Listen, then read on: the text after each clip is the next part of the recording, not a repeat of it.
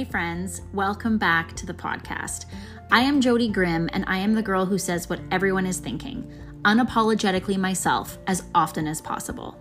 I am here to laugh with you and have real conversations about all that life throws at us. I want to encourage you to own who you are, but not settle for it, to keep growing in your tenacity and your strength of character. The goal of this podcast is still the same three seasons in that you will laugh, cry, and be challenged, but mostly that you will realize you are not alone in your struggles or your dreams. Thanks for tuning in.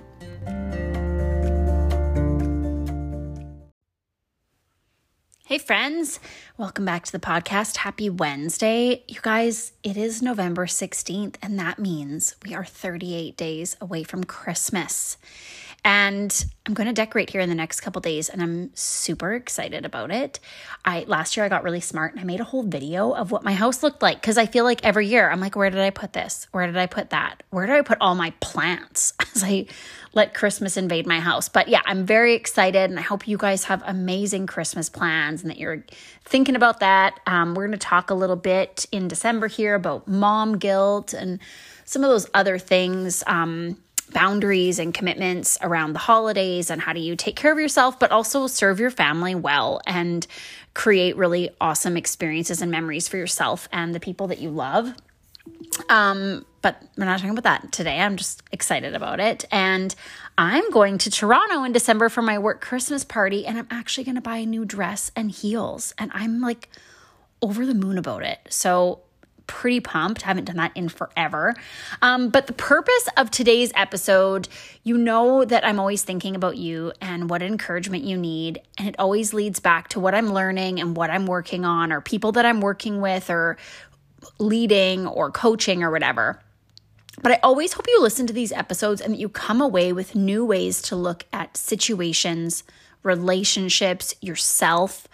And I always want you to come and change and grow. And as I said in episode one of this season, I hope that you listen to these episodes and that your hope grows. That's one of my biggest desires for this podcast. So, today we're going to talk about digging into our weaknesses and really looking for them. That is what we're going to talk about. So, I've been noticing a little bit lately about how much it's in our human nature to seek acceptance for where we are at instead of seeking growth. Obviously, like the, a on a surface level, this is just nice. We want to be accepted, we want to fit in, and we have all those things. But for a lot of people, myself included, the approval of others controls us. And in this last year, when I felt like people didn't approve of me and my choices, I know that that was really hard for me, like really hard. So, but the lie is that others approve of, like when others approve of you, that you will feel better because it really doesn't change anything. Nothing has changed. So, make no mistake, this learning is not to make you more likable, what we're going to learn and talk about today, but the goal is that the information that you unearth about yourself will create more calm, confidence um, in you. And even though lots of times the learning is sometimes ugly at first, um, I've been thinking about the concept in the last 10 years that has kind of come out um, with everyone preaching, I am enough. And for the record, I've always been leaning on the edge of being too much. So this I threw this concept at the wall, but it never stuck. It just didn't stick for me. And so I love a good movement. I, I, think the more I see things now, the more suspicious I am. Like everything the world's pushing as a certain, I don't know, trend. I'm like, what? Let's think about that before we adopt it. Or like, and what's funny is obviously, you know, most of these things are just quotes or nice sayings. But if you fully live into some of them, like my favorite is like, if it feels good, should do what feels good. And I'm like, if I did what felt good, I probably would have had an affair by now. Like this just being totally honest. I probably would have walked away from my family at times. I definitely would have quit jobs because, you know, things weren't going my way. And so I feel like these are nice quotes and sayings, but a lot of times when we hear them enough and in enough places, it creates an entitlement in us. A very me, me, me focused. Anyways, that's not what today's about. But um, the reality is that if something is enough, it's just right. It's done. it's accomplished what it had to accomplish. And I think this whole like not being enough thing for me um, as a Christian, it's a fairly easy concept to not try and be enough for anyone or anything because when I am weak, Christ is strong in me, which is a verse in the Bible and a mantra for many Christians. So I live a life of hopeful expectation about what I can learn from my weaknesses. And I know that my struggles produce perseverance. And that's what I want you to grab onto today from listening to this podcast. So I will pray and ask God to show me my weaknesses and my blind spots. And I ask Him to give me the courage to take off my blinders and look at these areas of my life more deeply. Because examining your weaknesses is literally the first step to improving your life. I'm convinced. So, we've all had people in our lives, in our, in our relationships, that we've thought, like, if that person only knew how they came across, or how they presented themselves, or how they made other people feel, they would have the power to change so many of their relationships and outcomes in life. But most people carry on in the same fashion they always have. And I do it too. We all we all do this. This is like our human nature. Something I notice when I start coaching a new person versus coaching someone who's like a seasoned veteran is that a new person does not eagerly look to dig into their weaknesses or their opportunities for growth, which is funny because that's ironic because that's why you pay a coach. And I used to have this boss, and when I would dig in with him, I he would get this look on his face that I would call like a no-go zone. And if we are people of progress who want the most out of our relationships and out of ourselves, we can't really have no-go zones because under the no go zone are often lies we've believed, trauma we have experienced, and insecurities we are making decisions out of. This is my favorite. Think of a teenager making life choices out of their insecurities. But we still do this too, even as grown ups. We choose not to work on areas of our life that need it.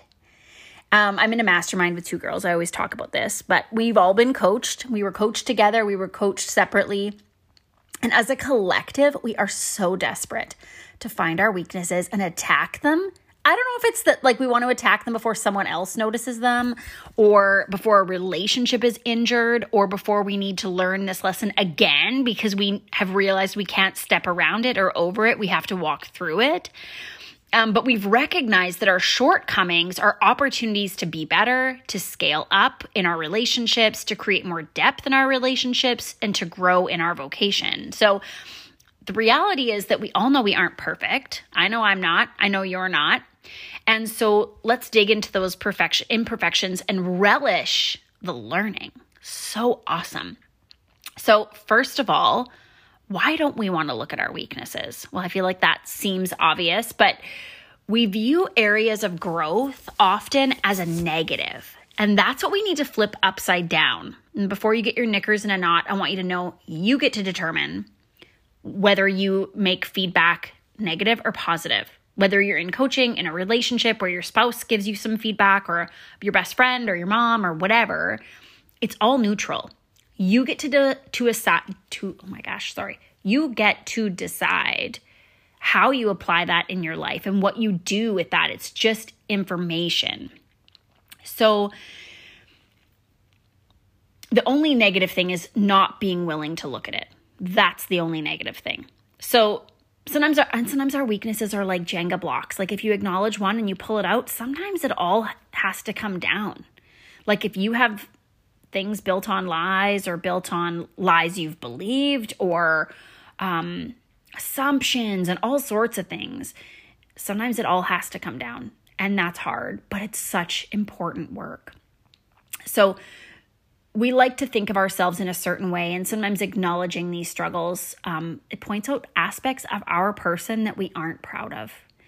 Um, but if we pull out a Jenga piece and we acknowledge our need for God, our need for change, our need for forgiveness, our need for growth, we will have to change more. And that sounds hard, but I believe we can't avoid these deep knowings.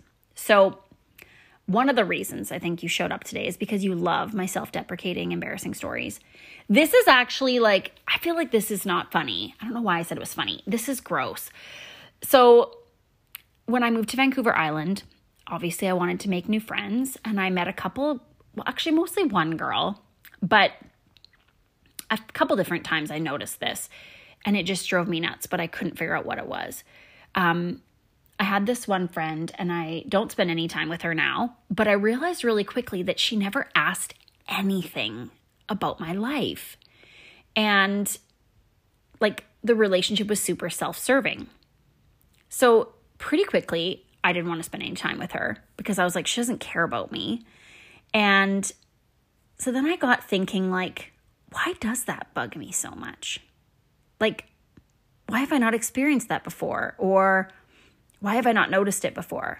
So instead of just sitting around thinking about how she wasn't a good friend to me, I got curious. I was like, okay, so why does that bug me so much? So this is where you start to see that as someone who's who's done this on the regular, I coach myself all the time. Like I will pull these tools out of my toolbox and be like, that's interesting. It's always interesting when something happens. It's not sad or happy. Well, it was kind of sad because I was trying to make friends, but it was more like I'm going to I'm going to dig into this. I'm going to spend some time here being curious about why why this relationship bothered me so much. So what I realized pretty quickly was that um, I'm drawn to a certain type of person. So if you meet my husband, he's really quiet, contemplative, analytical, skeptical and slow talking and like slow talking makes me crazy. So it's kind of it's kind of funny. And some of my closest friends are very similar to my husband. And so I'm, I'm really kind of drawn to that type of person in the last years. And so all of a sudden i realized it. Those friends and my husband let me talk about myself a lot and all of a sudden, I was like, oh my gosh, I am that person to someone else. So if I hadn't taken the time to ask myself and get curious about what was annoying me in these friendships and why I chose a different type of person typically to spend my time with, I wouldn't have realized my own self obsession with dominating a conversation. Sadly, I heard this on my podcast too. I would record with someone and then I was like, oh my gosh, this episode's about them. Why am I talking so much? I remember I interviewed a girl about human trafficking and I was nervous. When I'm nervous, I talk a lot. I'm getting better at this. Like I've worked on it a lot in the last years, but definitely it's a natural tendency. And there was like four minutes of me just like blabbering on. Like, as okay, if I'm talking to someone about human trafficking, like I know zero I know 0% of what of these what this is about. Like I had nothing to add. I should be saying very little. And so I started to notice it on the podcast. And then I started to really pay attention to it in my life. I started asking better questions. I started digging deeper. With those friends who are on the quieter side, I started getting extra intentional because I love them so much. I would never want to make them think that I just cared about myself or hearing the sound of my own voice. And it's embarrassing to admit this stuff to you. But it was a true barrier to relationship, a true obstacle in my life. And so it just became something that was something I needed to continually work on. And okay, 1325.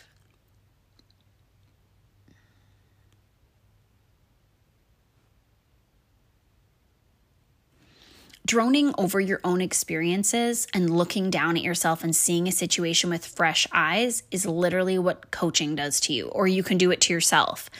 But we all need it in some in one form or another.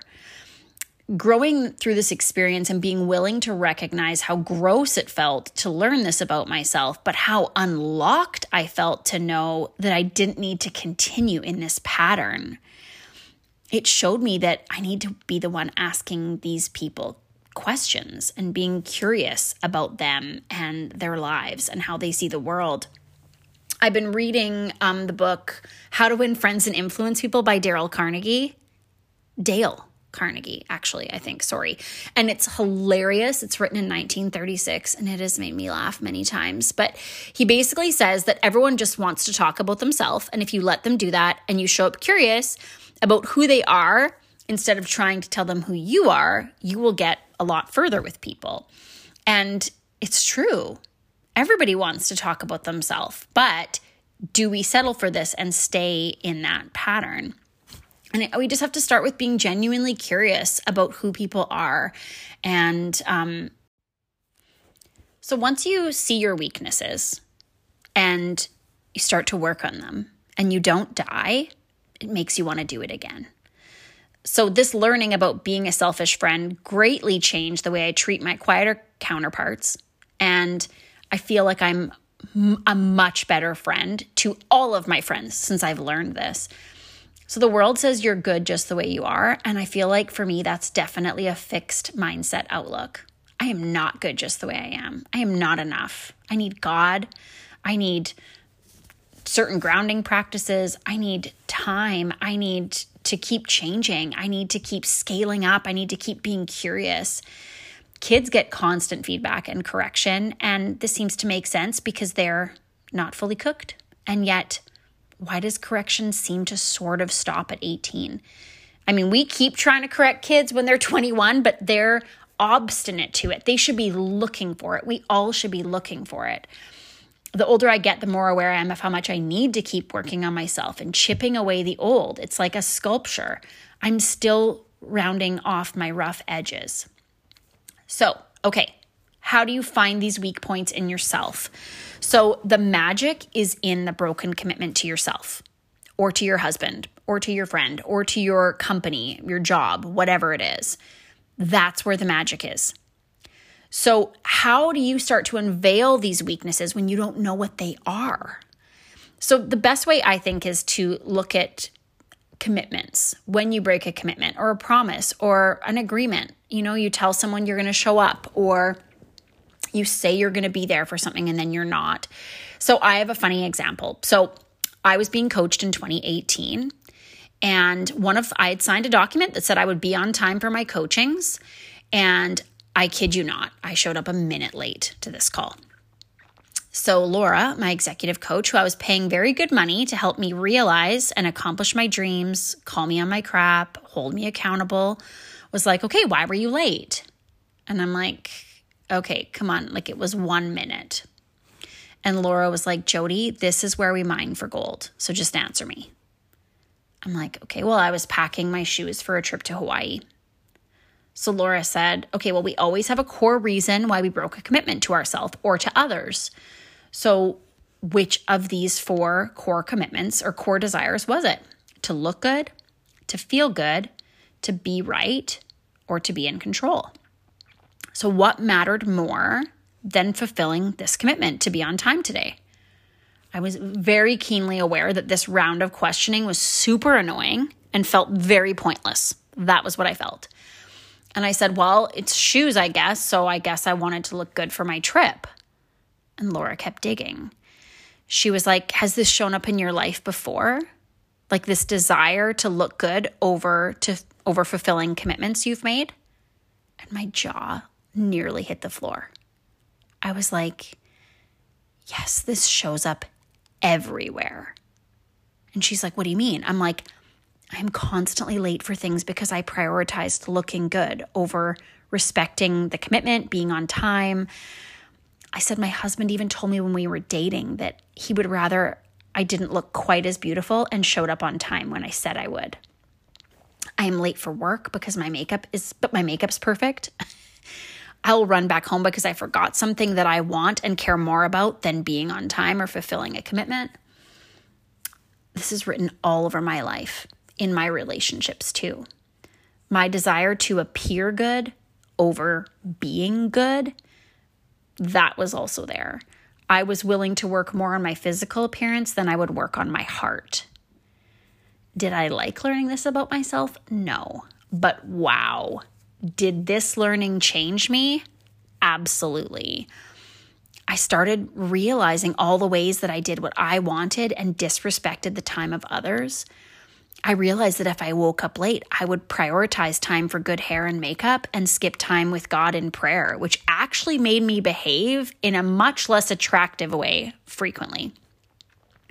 So, something I've noticed in coaching is that there are all these areas that we hold at bay, you know, that people hold at bay, that we have these off limits areas. And we have built a lot of things on top of certain beliefs, positive and negative, that we have about ourselves.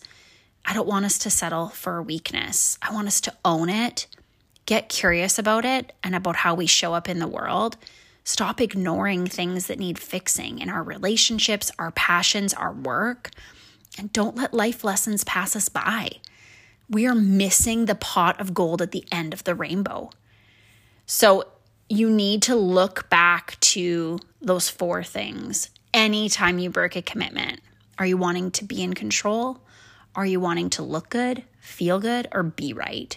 They say, I say they, my husband's always like, who are they? I don't know. Some people somewhere at some point said that the desire to be right is stronger than the desire for literally almost anything else. Like it's actually incredible if you look into that. But a proactive approach to living unlocked and coaching ourselves comes from first being willing to look at the things and the reasons we do things. Why do we do things that hurt others? Owning your crap is a one day at a time sort of thing. You start this these little questions and little by little you continually unlock it or peel back the onion. I had all these analogies, but none of them work. I'm like, a crack in your armor reveals Pandora's box. And then I'm like, no, that doesn't make any sense. So don't waste your growth opportunities. Look at the behavior, your behavior in your relationships, and be curious about how, how others feel after they spend time with you. Examine your reactions to certain situations. Do you fly off the handle? Do you cast blame? Are you willing to see your deep desire to be right? I often think we write off whole seasons. Um, we have a bad day, we make a bad choice, we have a bad moment, and we decide that that's it for the day. We do this a lot with food where we're like, well, I had chips, so I might as well have a Mars bar. Um, but it's dangerous. We need to stop and examine our behavior step by step. Have a fight with your spouse? Examine it. Yesterday morning, oh my gosh, I yelled at my husband, and I am not a yeller. And I don't know what I said, but I was like, I was really mad. And he he left the house and we did not say goodbye. And I was like, "Okay, God, what just happened?"